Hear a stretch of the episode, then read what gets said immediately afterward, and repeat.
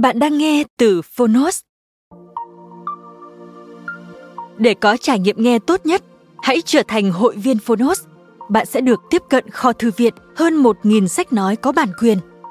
Ở podcast này, chúng tôi chia sẻ chương 1 của những tựa sách thuộc nhiều lĩnh vực khác nhau.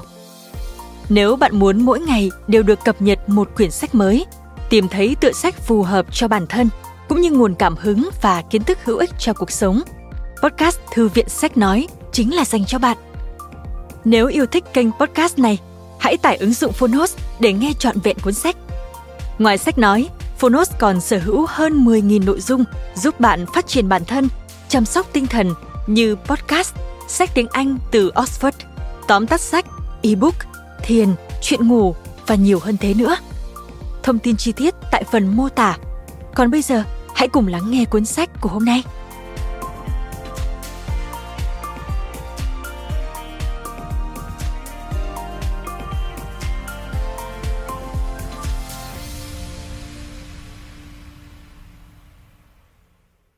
Bạn đang nghe từ Phonos.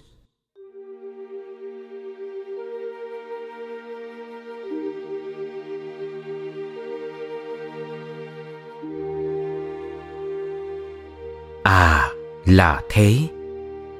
Thiền không phải là giáo huấn, thiền là tiếng chuông giúp bạn thức tỉnh. Tác giả Osho Người dịch Thái An Độc quyền tại Phonos phiên bản sách nói được chuyển thể từ sách in theo hợp tác bản quyền giữa Phonos với công ty cổ phần văn hóa Văn Lang.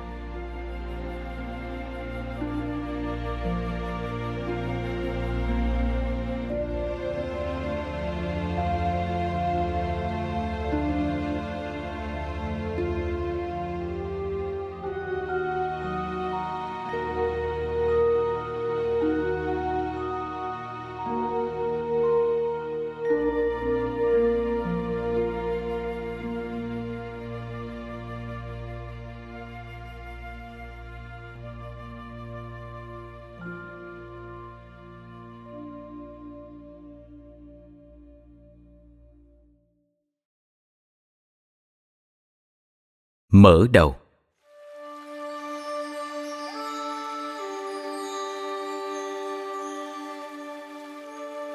Thiền zen không phải là cách tiếp cận cuộc sống bằng triết học, mà là một cách tiếp cận hiện sinh vô cùng hữu ích. Thiền đã giúp nhiều người thức tỉnh. Thiền không tin vào việc phân tích vấn đề, bởi vì thiền không tin rằng vấn đề có thể được giải quyết ở cùng cấp độ của chính nó bạn không thể giải quyết bất kỳ vấn đề nào, trừ phi ý thức bạn được nâng cao hơn một chút so với vấn đề. Bạn phải hiểu điều này. Đây là điều hết sức nền tảng. Bạn đặt câu hỏi cho tôi. Tôi có thể trả lời, nhưng ý thức bạn vẫn ở cấp độ cũ. Câu trả lời của tôi không thể nâng tầm ý thức của bạn. Bạn hỏi, thượng đế có tồn tại không?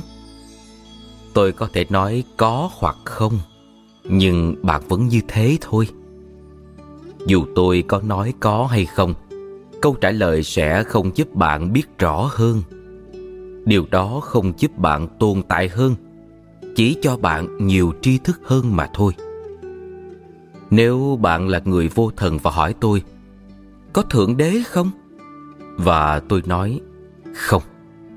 Bạn sẽ cảm thấy rất sung sướng bạn sẽ nói, tôi đúng rồi nhé.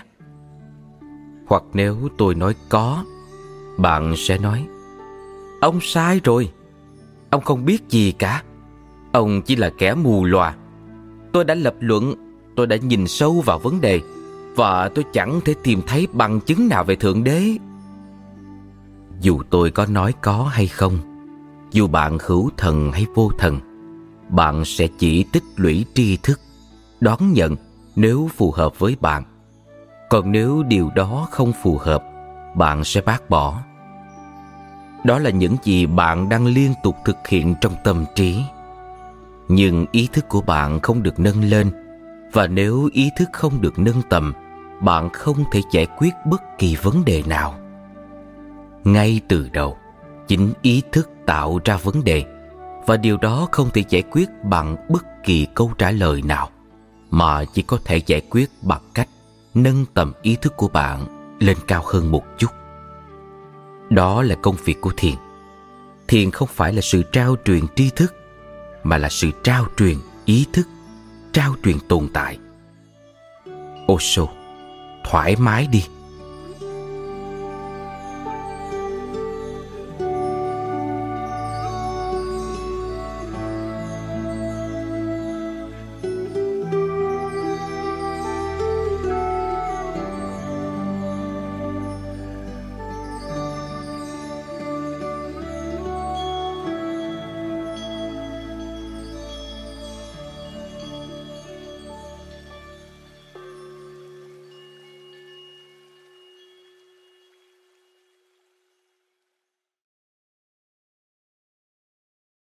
Phép màu vĩ đại của thiền.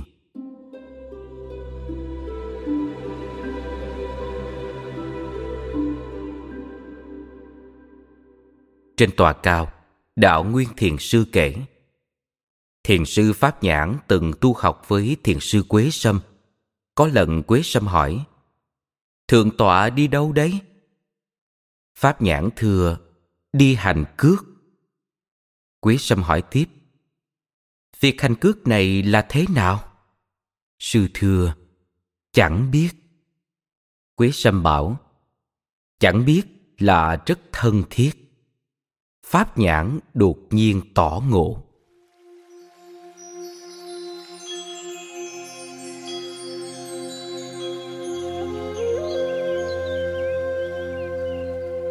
Thiền chỉ là thiền, không gì có thể so sánh với thiền.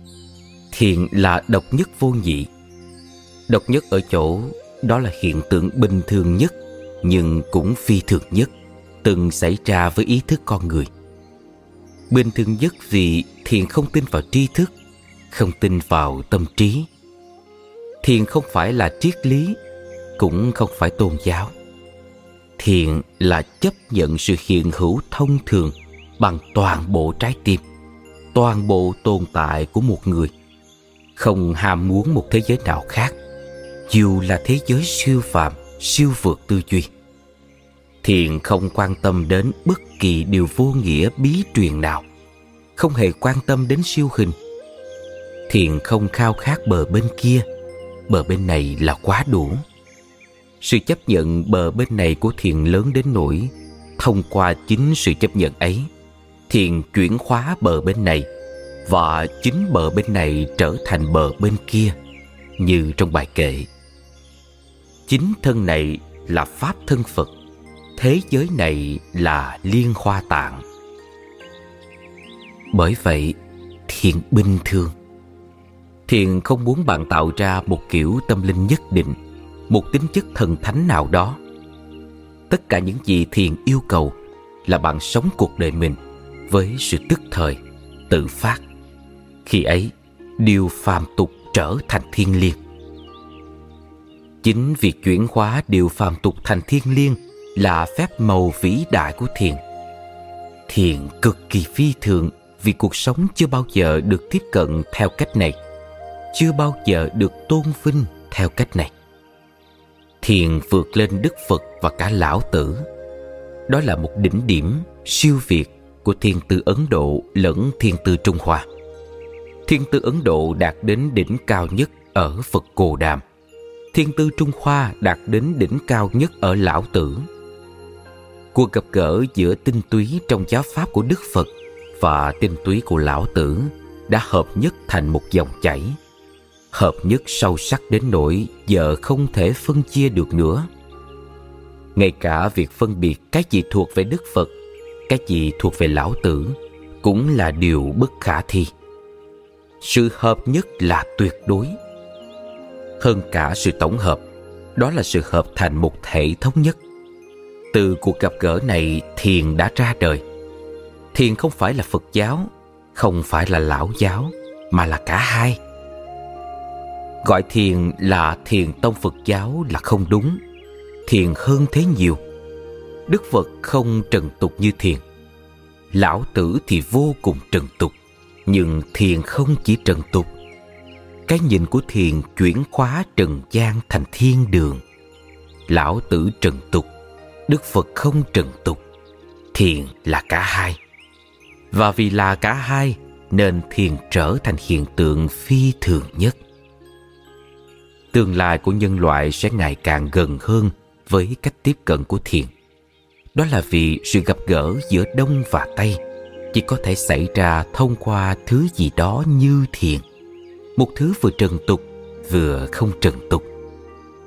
Phương tây rất trần tục, phương đông rất không trần tục. Ai sẽ trở thành cầu nối? Đức phật không thể là cầu nối. Bản chất ngài quá phương đông, là mùi hương của phương đông, mùi vị của phương đông, không thể thỏa hiệp. Lão tử cũng không thể là cầu nối. Ngài quá trần tục trung quốc đã luôn vô cùng trần tục. Đất nước này thuộc về tinh thần phương tây nhiều hơn phương đông. Không phải ngẫu nhiên khi trung quốc là nước đầu tiên ở phương đông chuyển thành cộng sản, trở nên duy vật. Nước đầu tiên tin vào triết học vô thần, tin rằng con người chỉ là vật chất, không hơn không kém. Điều này không hề ngẫu nhiên. Suốt gần năm ngàn năm, trung quốc đã vô cùng trần tục vô cùng tây phương. Do vậy, lão tử không thể trở thành cầu nối. Ngài giống với Joba Hy Lạp hơn. Và Đức Phật thì không trần tục đến nỗi, bạn thậm chí không thể nắm bắt được ngài. Làm sao ngài có thể trở thành cây cầu nối? Khi tôi nhìn quanh, thiền dường như là khả năng duy nhất. Vì trong thiền, đức phật và lão tử đã trở thành một cuộc gặp gỡ đã xảy ra. Hạt mầm được gieo ở đó. Hạt mầm của cây cầu vĩ đại có thể khiến phương đông và phương tây hòa làm một. Thiền sẽ là điểm gặp gỡ. Thiền có tương lai vĩ đại, một quá khứ vĩ đại và một tương lai vĩ đại. Phép màu là ở chỗ, thiền chẳng quan tâm đến quá khứ hay tương lai toàn bộ mối quan tâm của thiền là vào hiện tại. Có lẽ đó là lý do khiến phép màu có thể xảy ra bởi quá khứ và tương lai được kết nối bởi hiện tại. Hiện tại không phải là một phần của thời gian. Bạn đã bao giờ nghĩ về điều này chưa? Hiện tại dài bao nhiêu? Quá khứ có thời lượng, tương lai có thời lượng thế thời lượng của hiện tại là bao nhiêu? Hiện tại kéo dài bao lâu? Giữa quá khứ và hiện tại, bạn có đo được hiện tại không? Không thể đo được. Gần như là không thể. Hiện tại không phải là thời gian. Không hề. Đó là sự thâm nhập của vĩnh hằng vào thời gian thiền sống trong hiện tại. Toàn bộ lời dạy của thiền là làm thế nào để ở trong hiện tại? Làm thế nào để thoát khỏi quá khứ đã không còn? Làm thế nào để đừng vướng vào tương lai còn chưa tới? Và chỉ bắt rễ, đặt trọng tâm vào những gì đang tồn tại.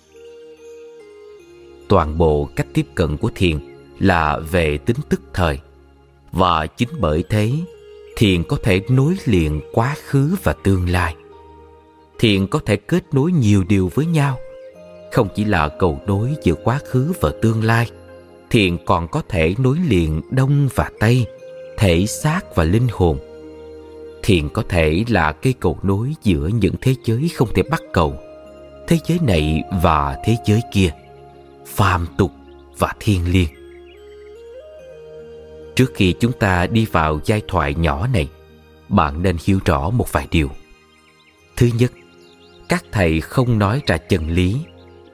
Dù muốn, họ cũng không thể, vì đó là điều bất khả thi.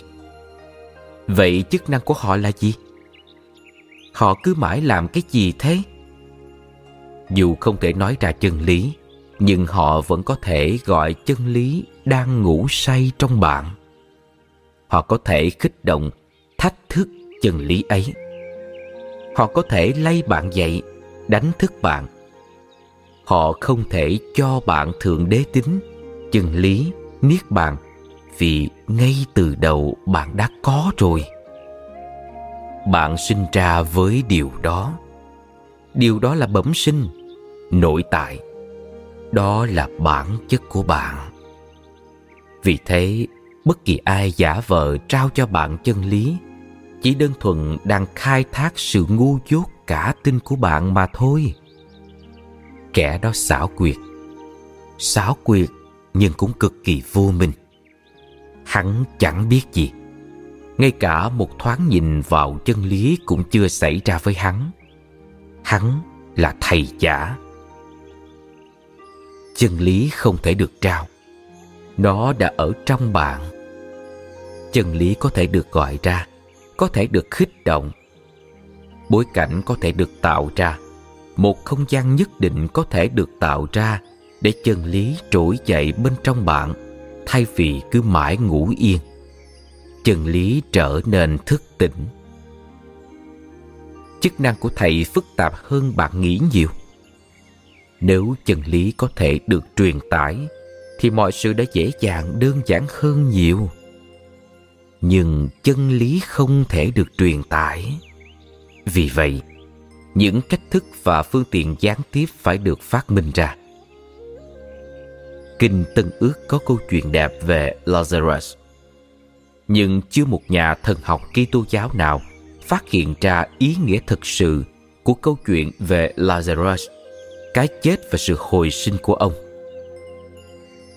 Lazarus chết. Ông là anh trai của Mary Magdalene và Martha và là tín đồ trung thành của Đức Giêsu.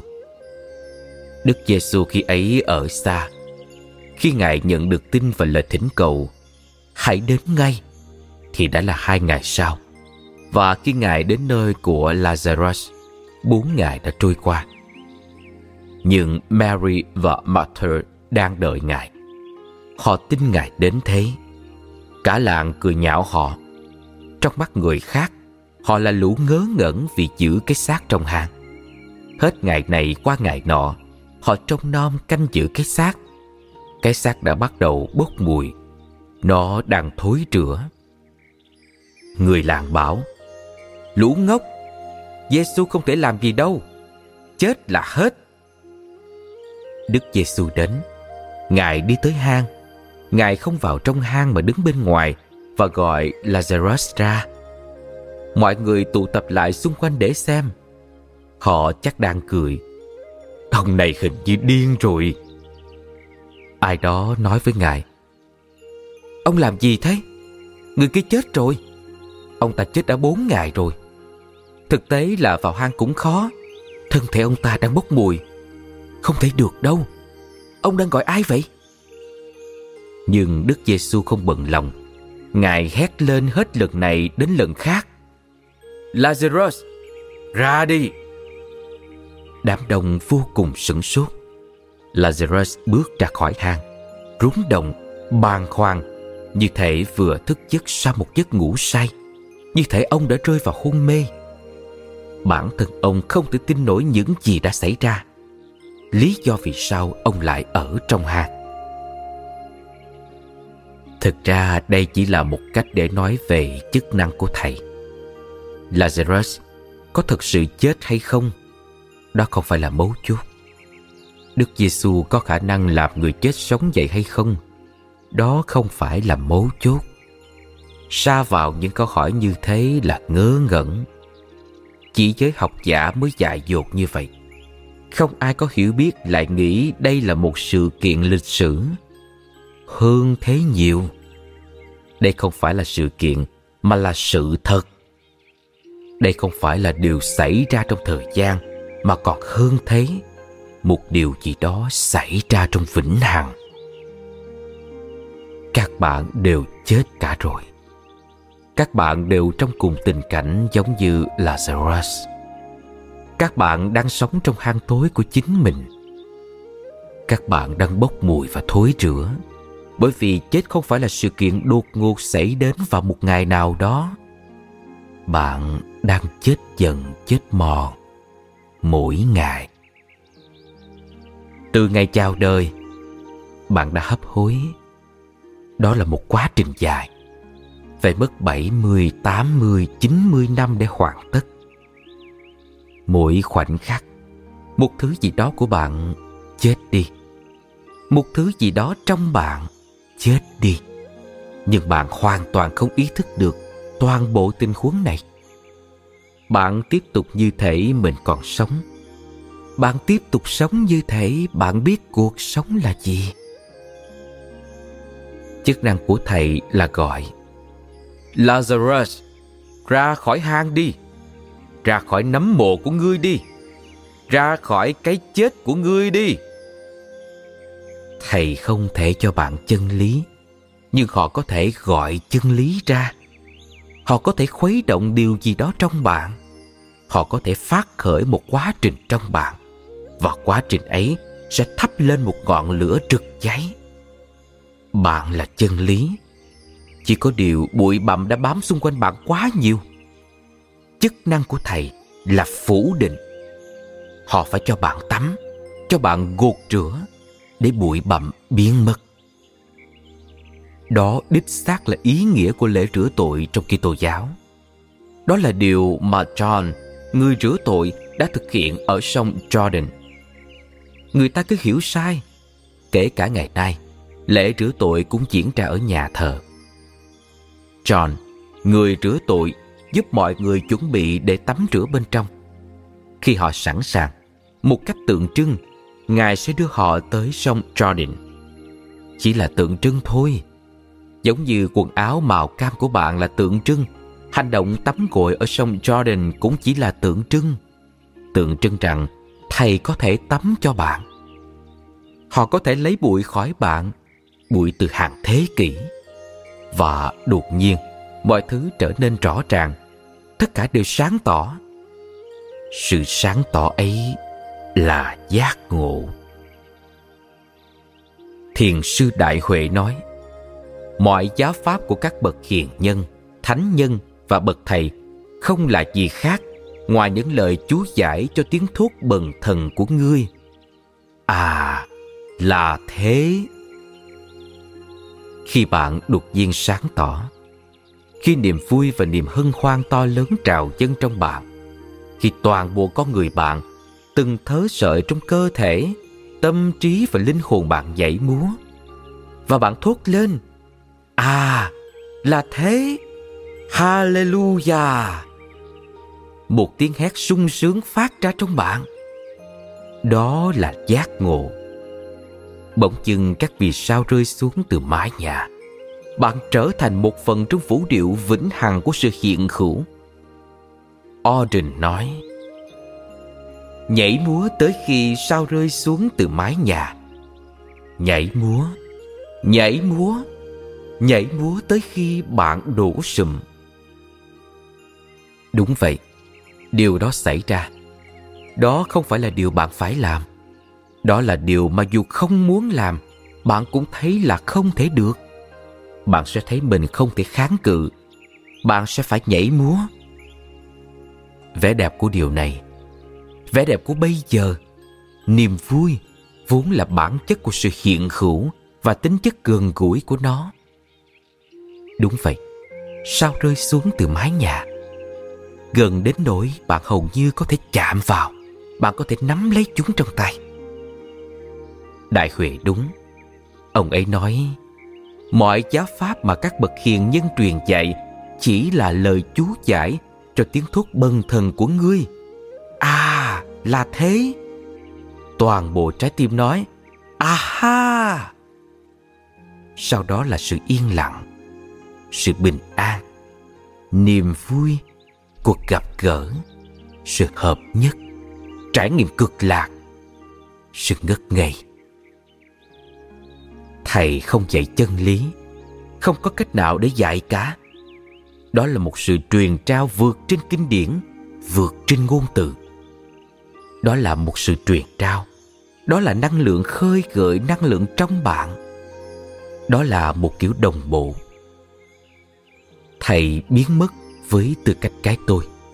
Thầy là niềm vui thuần khiết. Đệ tử ngồi bên thầy, dần dần tham gia vào niềm vui, vào tồn tại của thầy. Ăn và uống từ cội nguồn vĩnh hằng, không thể cạn kiệt ấy. Ais Damo Sanatano. Đây là quy luật tối thượng. Rồi một ngày, và người ta không thể đoán được khi nào ngày ấy sẽ đến. Đó là điều không thể dự đoán. Một ngày, điều đó bất ngờ xảy ra. Một quá trình đã bắt đầu trong bạn – tiết lộ cho bạn sự thật về sự tồn tại của bạn bạn mặt đối mặt với chính mình thượng đế không ở đâu khác ngài ở đây ngay bây giờ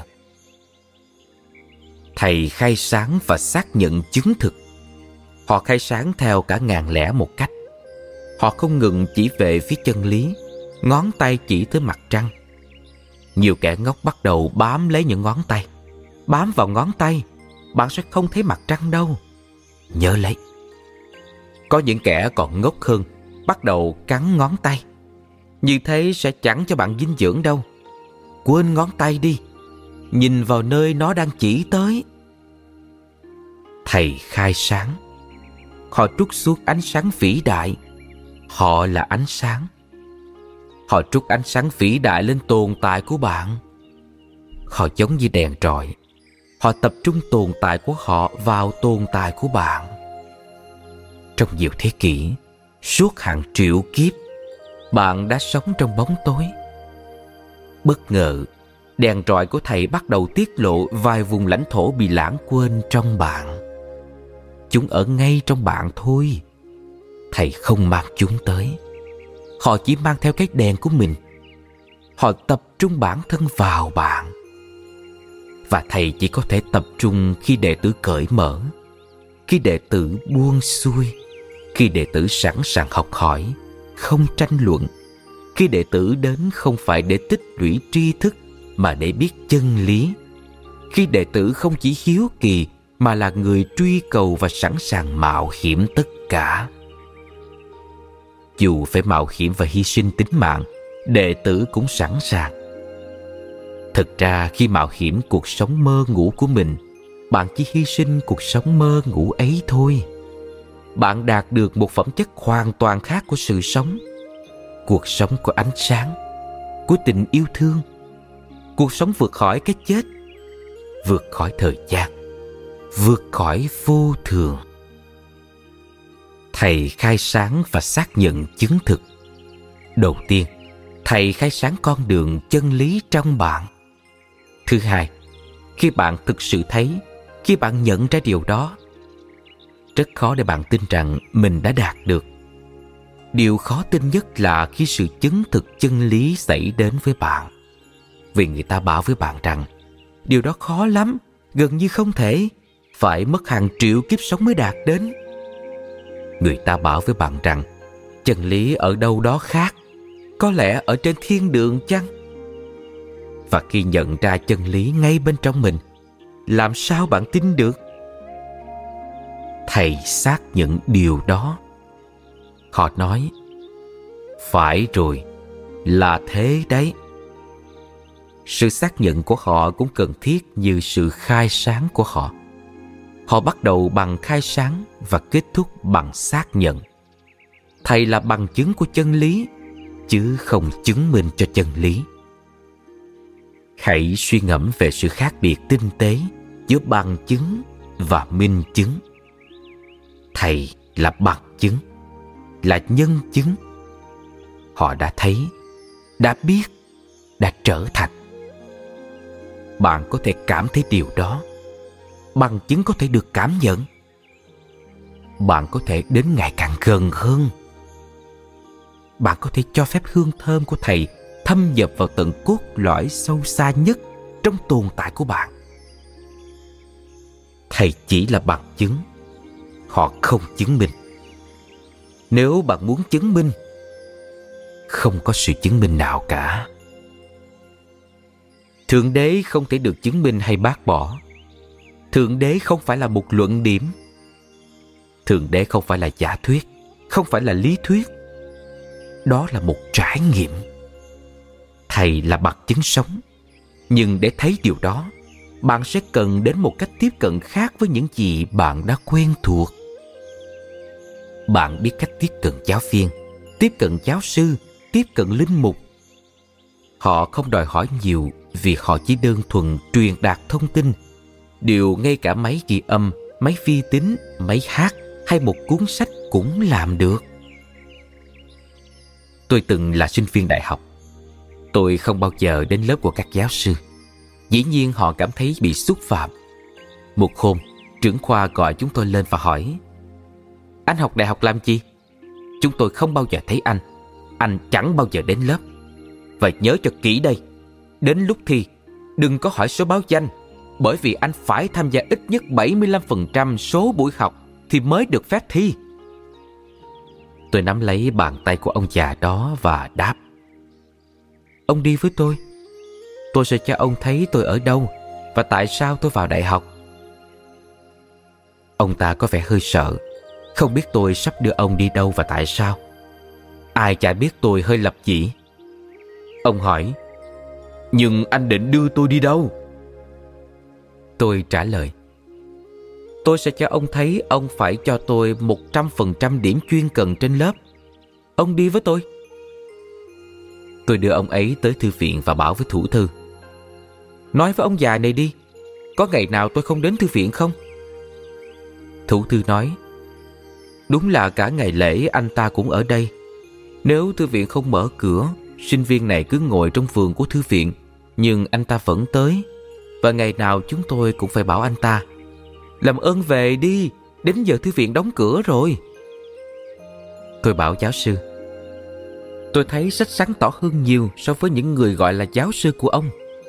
Hơn nữa Họ chỉ nhắc lại những gì đã được viết trong sách. Vậy cớ gì phải nghe lại qua họ?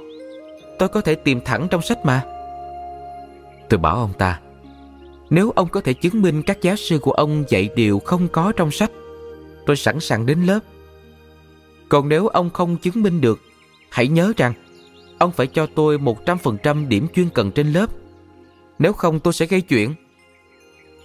Tôi không bao giờ tới hỏi ông ta. Ông đã cho tôi 100% điểm chuyên cần. Ông hiểu vấn đề đơn giản thế mà. Ông bảo, Anh nói đúng. Sao phải nghe kiến thức thông qua người khác? Anh có thể tìm thẳng trong sách. Tôi biết những giáo sư ấy Bản thân tôi cũng chỉ là một cái máy hát Sự thật là 30 năm qua, Tôi đã không đọc gì cả Tôi chỉ tiếp tục sử dụng những ghi chép cũ Trong 30 năm, Ông ấy đã dạy cùng một nội dung hết lần này đến lần khác Và trong 30 năm Hàng triệu cuốn sách đã được xuất bản. Bạn biết cách tiếp cận một giáo viên, Một cuốn sách, những thông tin vô tri vô giác. Nhưng bạn không biết cách tiếp cận thầy. Đó là một cách đàm luận hoàn toàn khác. Đó không phải là giao tiếp, mà là đàm luận. Bởi vì thầy không phải là minh chứng, mà là bằng chứng. Họ không phải là lý lẽ ủng hộ thượng đế tính họ là chứng nhân. Họ không sở hữu tri thức quan trọng về thượng đế tính. Họ biết, thầy không phải là người giàu tri thức. Họ chỉ đơn giản biết. Hãy nhớ, biết về là vô giá trị. Từ về, about, nghĩa là xoay quanh, around. Biết về cái gì đó nghĩa là không ngừng di chuyển theo vòng tròn vòng quanh vòng quanh. Từ về là một từ hay. Mỗi khi bạn đọc về cái gì đó, bạn đọc xoay quanh điều đó. Khi có người nói, tôi biết về thượng đế. Hãy hiểu là họ biết xoay quanh thượng đế. Họ đi theo vòng tròn. Cái biết thật không bao giờ là về, không bao giờ là xoay quanh. Cái biết ấy trực đó là một đường thẳng. Đức giêsu nói, con đường thẳng. Con đường không đi theo vòng tròn. Đó là một cú nhảy từ ngoại vi vào trung tâm. Thầy là bằng chứng của cú nhảy ấy, bước nhảy lượng tử ấy, sự chuyển hóa ấy. Bạn phải tiếp cận thầy bằng tình yêu thương to lớn, bằng sự tin cậy lớn lao, bằng trái tim rộng mở bạn không nhận biết được mình là ai. Thầy nhận biết được họ là ai và thầy nhận biết được bạn là ai. Người ta nói, sâu bướm không nhận biết được rằng nó có khả năng trở thành bướm. Bạn là sâu bướm, bồ tát. Mọi sâu bướm là bồ tát và mọi bồ tát là sâu bướm. Bồ tát nghĩa là người có thể trở thành bướm, người có thể trở thành phật người là phật ở dạng tiềm năng, ở trong bản chất. Nhưng làm sao sâu bướm nhận biết được, nó có thể trở thành bướm? Cách duy nhất là nói chuyện gần gũi với bướm. Thấy bướm di chuyển trong gió, dưới ánh mặt trời. Thấy chúng bay vút lên cao. Thấy chúng di chuyển từ hoa này sang hoa khác. Thấy vẻ đẹp của chúng, màu sắc của chúng có lẽ bên trong sâu bướm, nổi lên một mong muốn, một khát khao sâu sắc. Mình cũng có thể được như vậy chăng? Trong chính khoảnh khắc ấy, sâu bướm bắt đầu thức tỉnh. Quá trình đã được khởi động. Mối quan hệ thầy, đệ tử là mối quan hệ giữa sâu bướm và bướm. Tình bạn giữa sâu bướm và bướm bướm không thể chứng minh rằng sâu bướm có thể trở thành bướm. Không có cách nào hợp logic cả. Nhưng bướm có thể khơi dậy một khát khao trong sâu bướm. Điều đó là khả thi. Thầy giúp bạn đạt tới kinh nghiệm của chính mình. Họ không cho bạn kinh vệ đà, kinh koran hay kinh thánh. Họ ném cho bạn chính bản thân bạn thầy khiến bạn nhận biết được những suối nguồn nội tâm bên trong bạn. Họ khiến bạn ý thức được tinh hoa của chính bạn, thượng đế tính của chính bạn. Họ giải phóng bạn khỏi kinh sách. Họ giải phóng bạn khỏi diễn giải của người khác. Họ giải phóng bạn khỏi mọi niềm tin. Họ giải phóng bạn khỏi mọi biện luận, mọi suy đoán. Họ giải phóng bạn khỏi triết học, khỏi tôn giáo, khỏi thần học. Nói ngắn gọn thầy giải phóng bạn khỏi thế giới ngôn từ, bởi vì ngôn từ là vấn đề. Bạn trở nên ám ảnh với từ yêu đến nỗi quên mất rằng yêu là một trải nghiệm, không phải là một từ. Bạn trở nên quá ám ảnh với từ thượng đế đến nỗi quên mất rằng thượng đế là một trải nghiệm, không phải là một từ. Từ thượng đế không phải là thượng đế, từ lửa không phải là lửa và từ yêu cũng không phải là yêu. Thầy giải phóng bạn khỏi ngôn từ. Họ giải phóng bạn khỏi mọi kiểu triết học tưởng tượng. Thầy đưa bạn vào trạng thái im lặng vô lời. Thất bại của tôn giáo và triết học là ở chỗ chúng đều trở thành thứ thay thế cho trải nghiệm đích thực. Hãy cẩn thận. Hai thư ký ở denver marlin và florence đang trò chuyện trong bữa trưa. Đêm qua tớ bị một học giả hiếp dâm. Marlin thì thầm. Thật thế à? Florence nói. Sao cậu biết hắn là một học giả? Tớ phải giúp hắn. Học giả là những người què quặt, tê liệt, vướng víu vào đầu óc. Họ đã quên tất cả mọi thứ ngoại trừ ngôn từ. Họ rất giỏi trong việc tạo ra hệ thống họ tích lũy những lý thuyết đẹp đẽ. Họ sắp xếp chúng theo những khuôn mẫu đẹp mắt, nhưng họ chỉ làm được đến thế.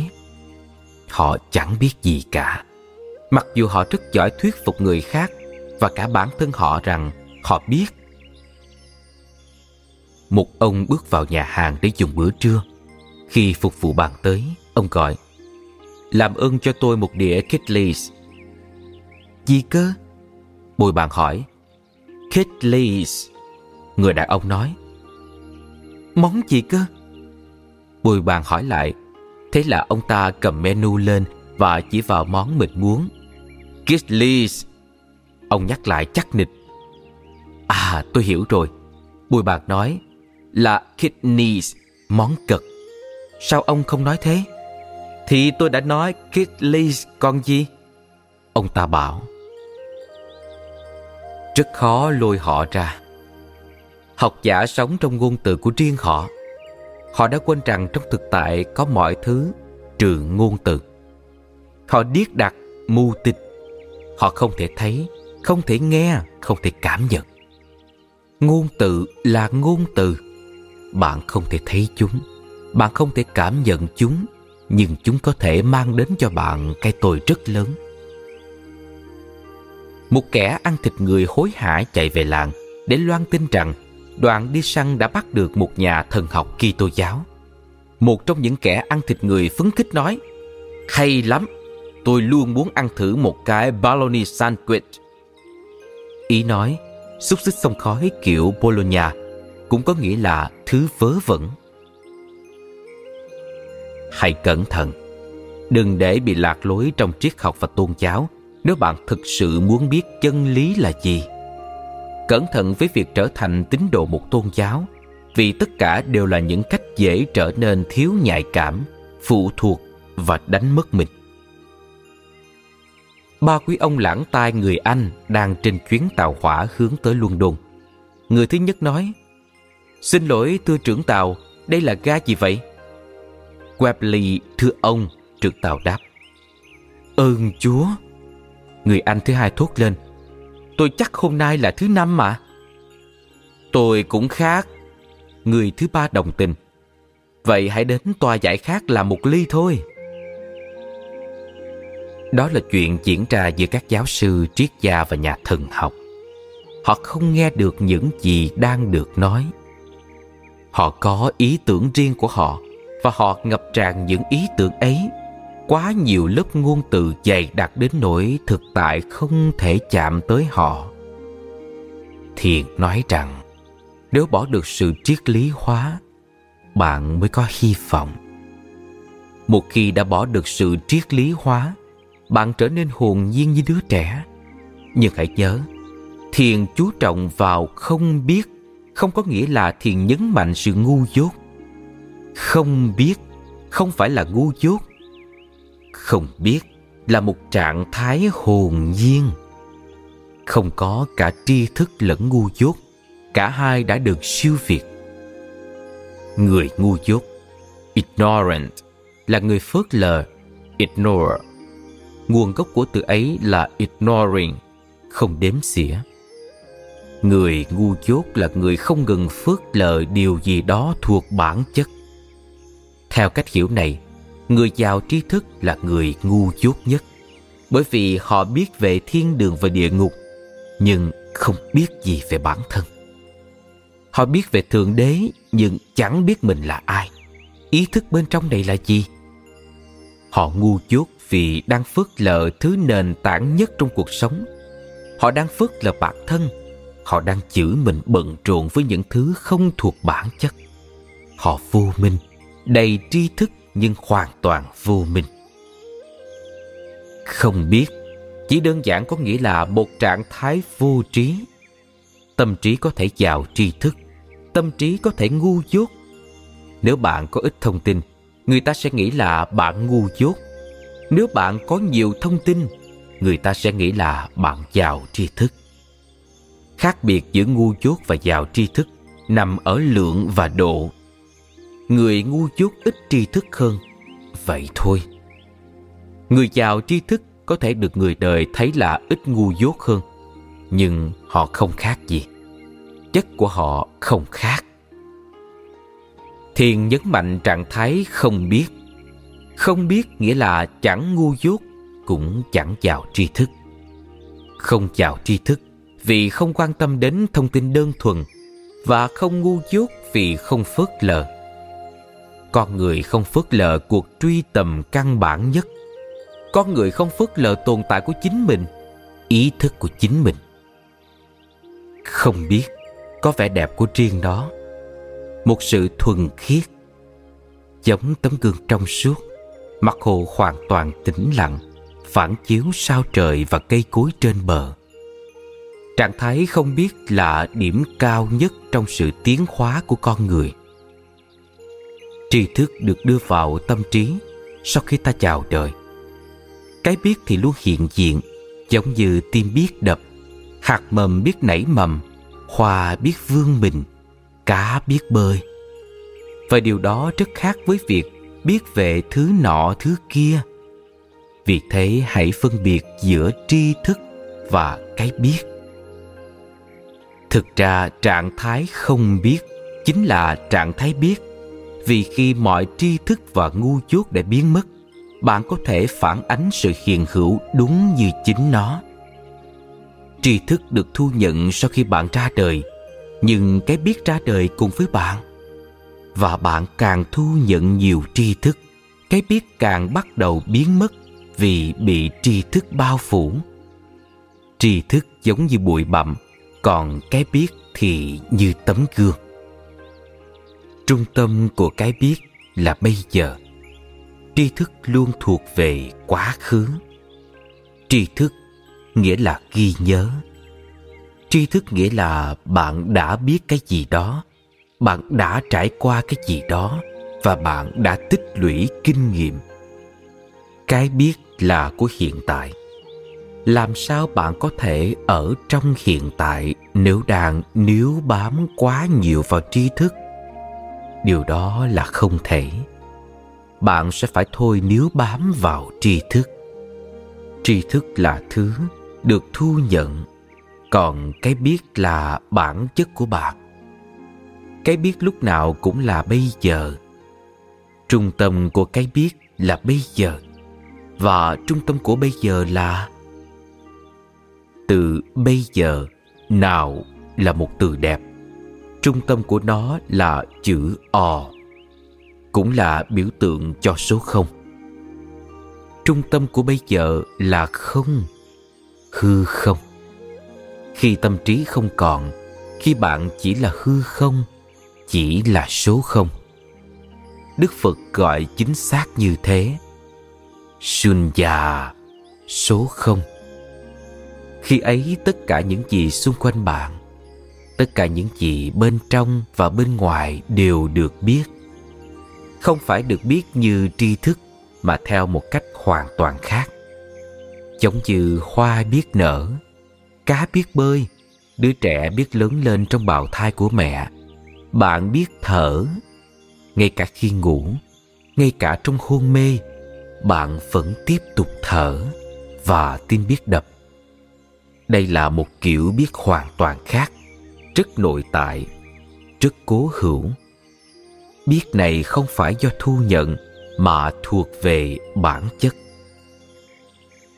Tri thức được thu nhận thay cho cái biết, và khi bạn có tri thức, điều gì xảy ra với cái biết? Bạn quên mất cái biết. Bạn có tri thức và bạn quên mất cái biết. Nhưng cái biết là cánh cửa dẫn tới thần thánh còn tri thức là rào cản. Tri thức có ích trong đời sống. Đúng là tri thức sẽ giúp bạn hiệu quả hơn, khéo léo hơn, trở thành một thợ máy giỏi hay đại loại thế. Có thể bạn kiếm tiền tốt hơn. Rất nhiều lợi ích ở đó và tôi không phủ nhận. Bạn có thể sử dụng tri thức theo cách này, nhưng đừng để tri thức trở thành rào cản ngăn bạn đến với thần thánh bất cứ khi nào không cần đến tri thức, bạn hãy gác nó sang bên và thả mình vào trạng thái không biết. Vốn cũng là trạng thái biết biết thực sự. Tri thức được thu nhận thay cho cái biết và cái biết bị quên lãng. Thứ lẽ ra phải được nhớ tới, bạn lại quên mất. Chức năng của thầy là giúp bạn nhớ ra. Tâm trí phải được nhắc nhớ bởi vì cái biết chẳng là gì ngoài nhận ra, nhớ lại, hồi tưởng lại. Khi bạn bắt gặp sự thật nào đó, khi bạn đụng độ một vị thầy và nhìn thấy sự thật về tồn tại của họ, một cái gì đó trong bạn ngay lập tức nhận ra. Không một khoảnh khắc nào bị mất. Bạn không nghĩ về điều đó dù đúng hay không. Suy nghĩ cần thời gian khi bạn lắng nghe chân lý, khi bạn cảm nhận sự hiện diện của chân lý, khi bạn hiệp thông gần gũi với chân lý, điều gì đó trong bạn ngay lập tức nhận ra không bàn cãi không phải là bạn chấp nhận, không phải là bạn tin tưởng, bạn nhận ra. Và bạn không thể nhận ra điều đó nếu trong thâm tâm bạn chưa từng biết đến nó đây là cách tiếp cận căn bản của thiền.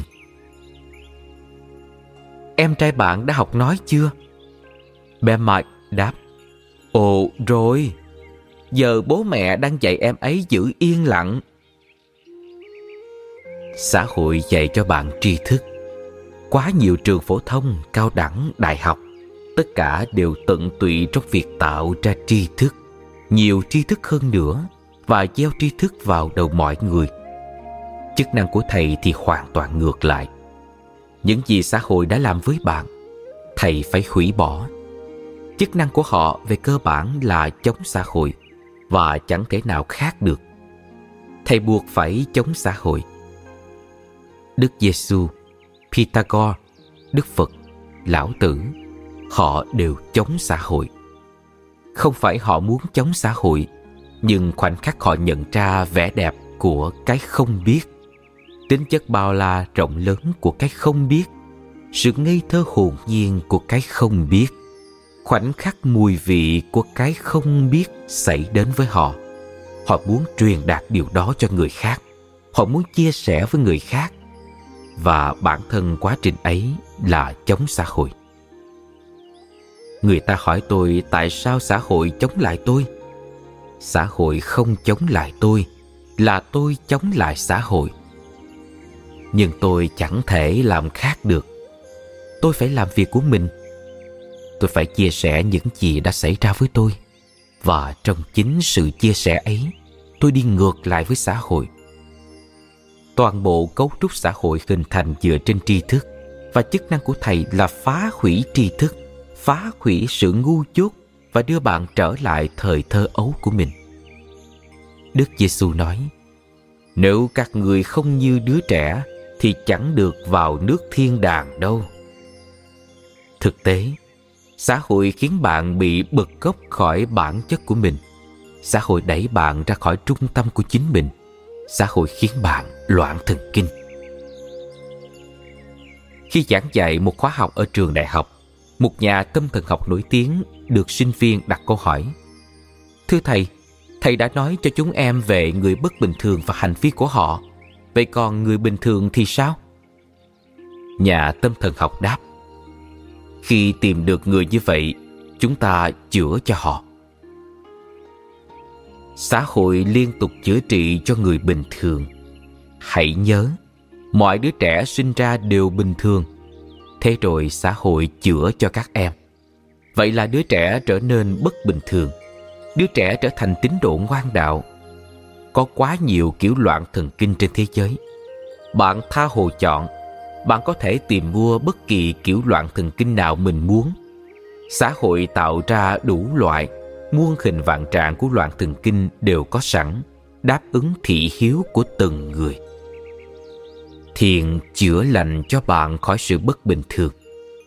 Thiền khiến bạn bình thường trở lại, khiến bạn một lần nữa quay về với con người thông thường của mình hãy nhớ, thiền không biến bạn thành thánh nhân đâu. Hãy nhớ, thiền không biến bạn thành con người thần thánh đâu. Thiền đơn giản, khiến bạn trở thành một người bình thường, đưa bạn trở lại bản chất, trở lại nguồn cội. Có một giai thoại đẹp đẽ như sau. Trên tòa cao, đạo nguyên thiền sư kể thiền sư pháp nhãn từng tu học với thiền sư quế sâm. Có lần quế sâm hỏi, thường tọa đi đâu đấy? Pháp nhãn thưa, đi hành cước. Quế sâm hỏi, việc hành cước này là thế nào? Sư thưa chẳng biết. Quế sâm bảo, chẳng biết là rất thân thiết. Pháp nhãn đột nhiên tỏ ngộ, giờ hãy suy ngẫm từng câu từng chữ trong giai thoại nhỏ này trong đó chứa đựng tất cả những kinh văn lớn của thế gian giai thoại này chứa đựng nhiều hơn những gì được chứa đựng trong các kinh văn lớn, bởi vì nó còn chứa cái không biết trên tòa cao, đây chỉ là cách nói biểu trưng, ẩn dụ để nói lên điều rất vô cùng ý nghĩa. Thiền nói rằng con người là một cái thang nước thang thấp nhất là tâm trí và nước cao nhất là vô trí. Thiền nói rằng chỉ những người đã đạt đến vô trí mới xứng đáng ngồi trên tòa cao và nói với người khác, chứ không phải tất cả mọi người. Vấn đề ở đây không phải là bạn là tu sĩ hay nhà truyền giáo. Tôn giáo huấn luyện các nhà truyền giáo. Họ có các trường thần học nơi đào tạo các nhà truyền giáo. Kiểu ngớ ngẩn gì thế? Đúng là bạn có thể dạy họ nghệ thuật hùng biện, dạy họ cách mở đầu, kết thúc một bài nói. Đó đích xác là những gì được dạy ở các trường thần học. Thậm chí, thực hiện động tác gì, khi nào thì ngừng, khi nào nói chậm và khi nào nói lớn, mọi thứ đều được trao dồi. Những kẻ ngớ ngẩn này đi rao giảng về Thượng Đế và họ chưa từng đặt lấy một câu hỏi. Có lần tôi đến thăm một trường thần học. Hiệu trưởng là bạn tôi. Ông mời tôi đến chơi. Tôi hỏi ông. Ông có biết Đức Giêsu học trường thần học nào không? Bài giảng trên núi nghe hay là thế. Hẳn Ngài đã học ở một trường thần học nào đó. Còn Đức Phật thì học ở trường thần học nào ấy nhỉ? Một hạ mẹ hoàn toàn không được giáo dục. Nhưng cách Ngài nói, cách Ngài hát kinh Koran thật tuyệt diệu. Điều đó đến từ một nơi nào khác. Không phải giáo dục, không phải tri thức, mà từ một trạng thái vô trí. Bé Johnny là con của mục sư địa phương. Một hôm giáo viên của cậu hỏi cả lớp muốn làm gì khi lớn lên. Đến lượt Johnny trả lời, cậu bé đáp con muốn là mục sư như cha con. Giáo viên ấn tượng với quyết tâm của cậu nên đã hỏi tại sao cậu muốn là nhà truyền giáo. Cậu bé nói một cách chính chắn. À, vì đằng nào con cũng phải tới nhà thờ vào chủ nhật. Con thấy thà làm ông cha đứng phía trên la hét còn thú vị hơn người ngồi dưới và lắng nghe. Bạn có thể tạo ra nhà truyền giáo nhưng không thể tạo ra thầy. Ở Ấn Độ, ghế cho thầy ngồi nói được gọi là Vyasa Pitha. Vyasa là một trong những bậc thầy vĩ đại nhất mà Ấn Độ từng sinh ra, một trong những bậc giác ngộ cổ xưa nhất. Ông có sức ảnh hưởng vô cùng lớn, tác động của ông lớn đến nỗi hàng ngàn cuốn sách ra đời dưới tên ông, dù không phải do ông viết. Tên của Vyasa trở nên quan trọng đến nỗi bất kỳ ai muốn bán sách đều ghi tên Vyasa thay vì tên mình. Tên ông là đủ để đảm bảo giá trị cuốn sách. Hiện giờ giới học giả đang phải điên đầu để xác định cuốn sách nào thực sự do Vyasa viết. Ghế cho bậc giác ngộ ngồi để thuyết pháp được gọi là Vyasa Pitha, ghế của Phật. Không ai khác được phép lên ghế ấy trừ phi người đó đã đạt đến vô trí. Trên tòa cao, là một ẩn dụ ám chỉ người đã đạt trạng thái vô trí. Người ấy đã đạt trạng thái không biết, tức là biết thật. Đạo nguyên thiền sư kể, thiền sư pháp nhãn từng tu học với thiền sư quế sâm. Có lần quế sâm hỏi, thượng tọa đi đâu đấy? Đây là một cách rất thiền để nói. Mục tiêu trong đời ông là gì? Ông đang đi đâu nó cũng ngụ ý một câu hỏi khác. Ông từ đâu tới? Cội nguồn cuộc sống của ông là gì? Đồng thời cũng ám chỉ.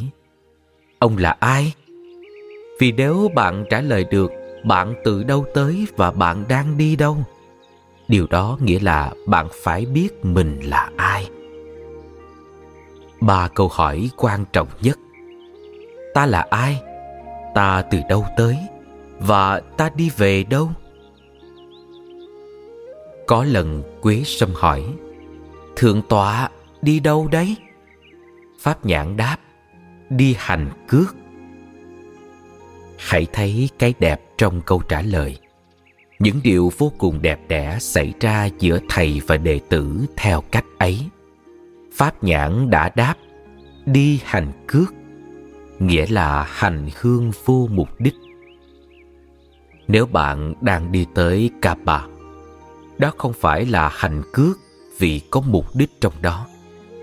Nếu bạn đang đi tới Jerusalem hoặc Kashi, đó không phải là hành cước. Ở đâu có mục tiêu, ở đó có tham vọng. Và ở đâu có tham vọng, ở đó có tâm trí, ham muốn. Với ham muốn thì không thể xảy ra hành cước. Hành cước chỉ có thể là vô mục đích. Hãy thấy cái đẹp của điều đó. Chỉ thiền sư mới có thể tán thành việc ấy. Và chỉ đệ tử thiền mới có thể nói một điều vô cùng cách mạng như vậy. Đi hành cước. Thầy hỏi, đi đâu đấy? Và đệ tử đáp không nơi nào cụ thể. Vô mục đích, như lá khô trong chó gió đưa tới đâu thì tới. Tới phương bắc, thế thì phương bắc đẹp. Tới phương nam, thế thì phương nam đẹp, bởi vì mọi thứ đều linh thiêng. Đi đâu bạn cũng bắt gặp tính chất thần thánh, không cần phải có bất kỳ mục đích nào ngay khi có mục đích, bạn liền trở nên căng thẳng. Bạn tập trung vào mục đích. Ngay khi có mục đích, bạn tách rời khỏi cái toàn thể. Bạn có mục tiêu riêng, và mục tiêu riêng là cái gốc gác của mọi cái tôi. Không có mục tiêu riêng tức là hợp nhất với cái toàn thể. Và hợp nhất với cái toàn thể chỉ có thể xảy ra khi bạn đi không mục đích. Thiền nhân là người lang thang, không mục đích, không mục tiêu, không tương lai. Khoảnh khắc này sang khoảnh khắc kia, họ sống không tâm trí, giống như lá khô, họ buông mình cho gió. Họ nói với gió, đưa ta tới đâu người muốn? Nếu cưỡi gió lên trời cao, họ không cảm thấy siêu việt hơn những người đang nằm dưới đất. Nếu rơi xuống đất họ không cảm thấy hèn kém hơn những người đang cưỡi gió lên trời cao. Họ không thể thất bại. Họ không bao giờ thất vọng. Không có mục tiêu. Làm sao bạn có thể thất bại? Không đi nơi đâu cụ thể. Làm sao bạn có thể thất vọng? Kỳ vọng mang đến thất vọng. Tham vọng riêng mang đến thất bại. Thiền nhân luôn thắng kể cả trong thất bại. Quế sâm hỏi tiếp, việc hành cước này là thế nào? Ông hỏi một lần nữa để chắc chắn, vì có thể pháp nhãn đang lặp lại. Có thể pháp nhãn đã đọc trong một vài kinh thiền cổ nào đó. Người ta nên vô mục đích. Khi người ta vô mục đích, đời là cuộc hành hương do vậy, thầy hỏi lại việc hành cước này là thế nào sư thưa chẳng biết nếu chỉ đang lặp lại kiến thức nào đó thu thập từ kinh sách hay người khác, Pháp nhãn sẽ trả lời y như cũ, có lẽ hành văn hơi khác. Sư sẽ giống như con vẹt. Thầy đang hỏi cùng câu hỏi, nhưng câu trả lời đã thay đổi, hoàn toàn thay đổi. Pháp nhãn đơn giản đáp, chẳng biết. Làm sao bạn có thể biết nếu bạn vô mục đích? Làm sao bạn có thể biết khi bạn không có mục tiêu nào? Làm sao bạn có thể tồn tại khi không có mục tiêu?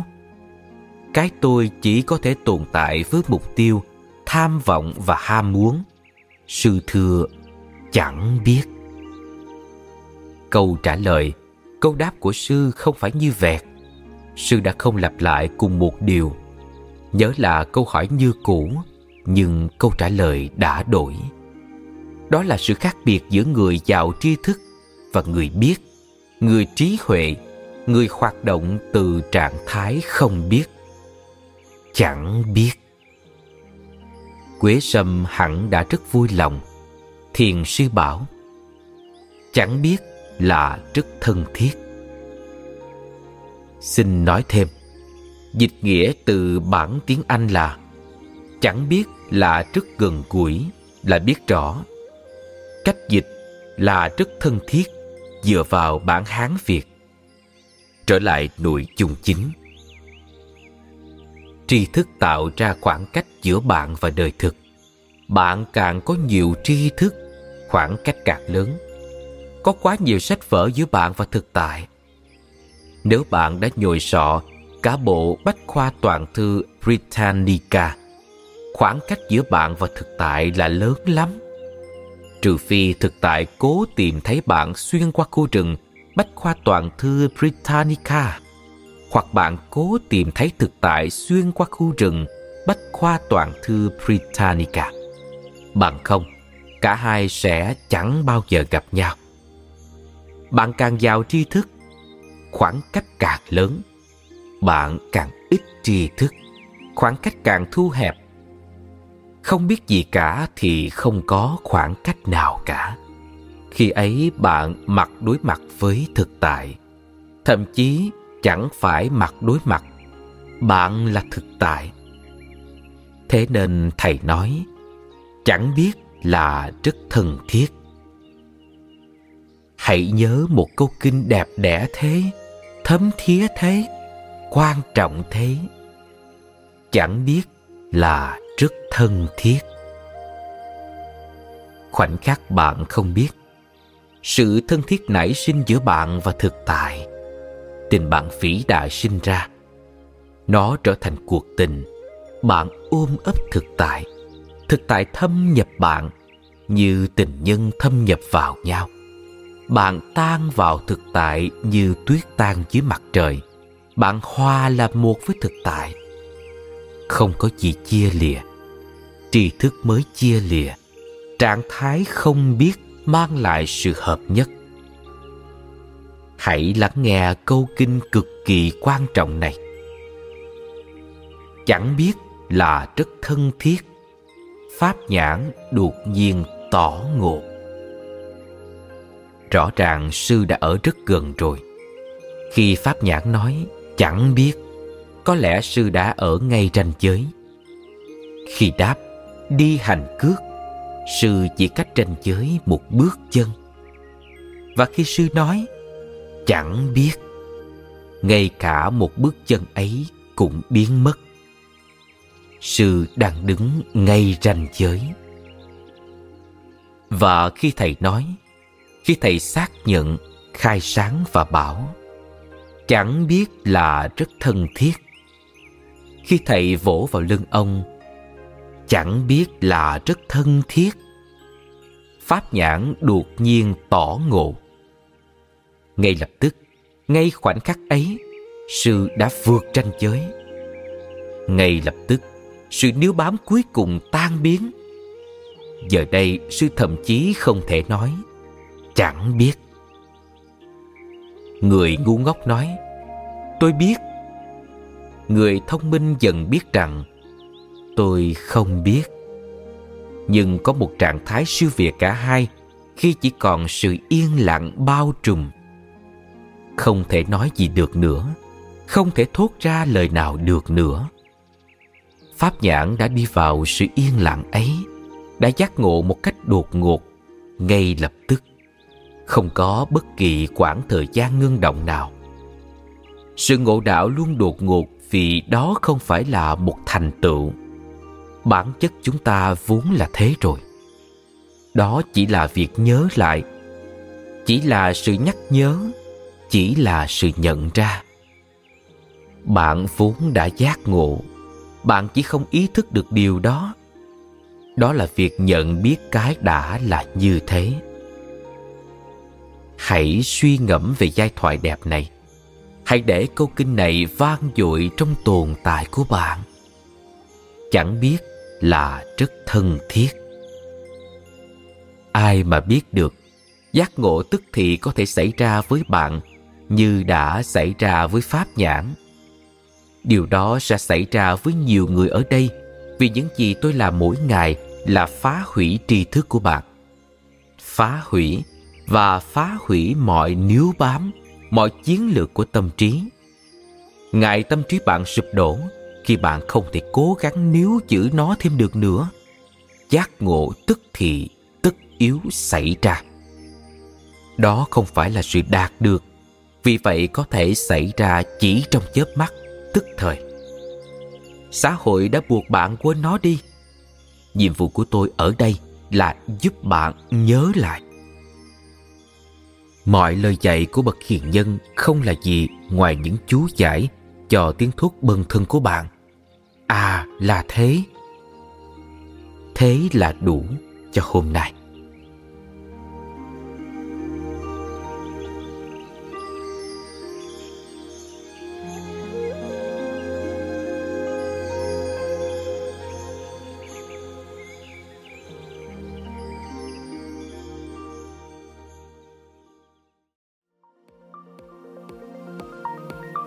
Cảm ơn các bạn đã lắng nghe podcast ngày hôm nay. Podcast này được sản xuất bởi Phonos, ứng dụng sách nói và phát triển bản thân dành cho người Việt. Tải ứng dụng để nghe đầy đủ nhất các nội dung với chất lượng âm thanh chuẩn điện ảnh. Hẹn gặp lại ở những tập tiếp theo.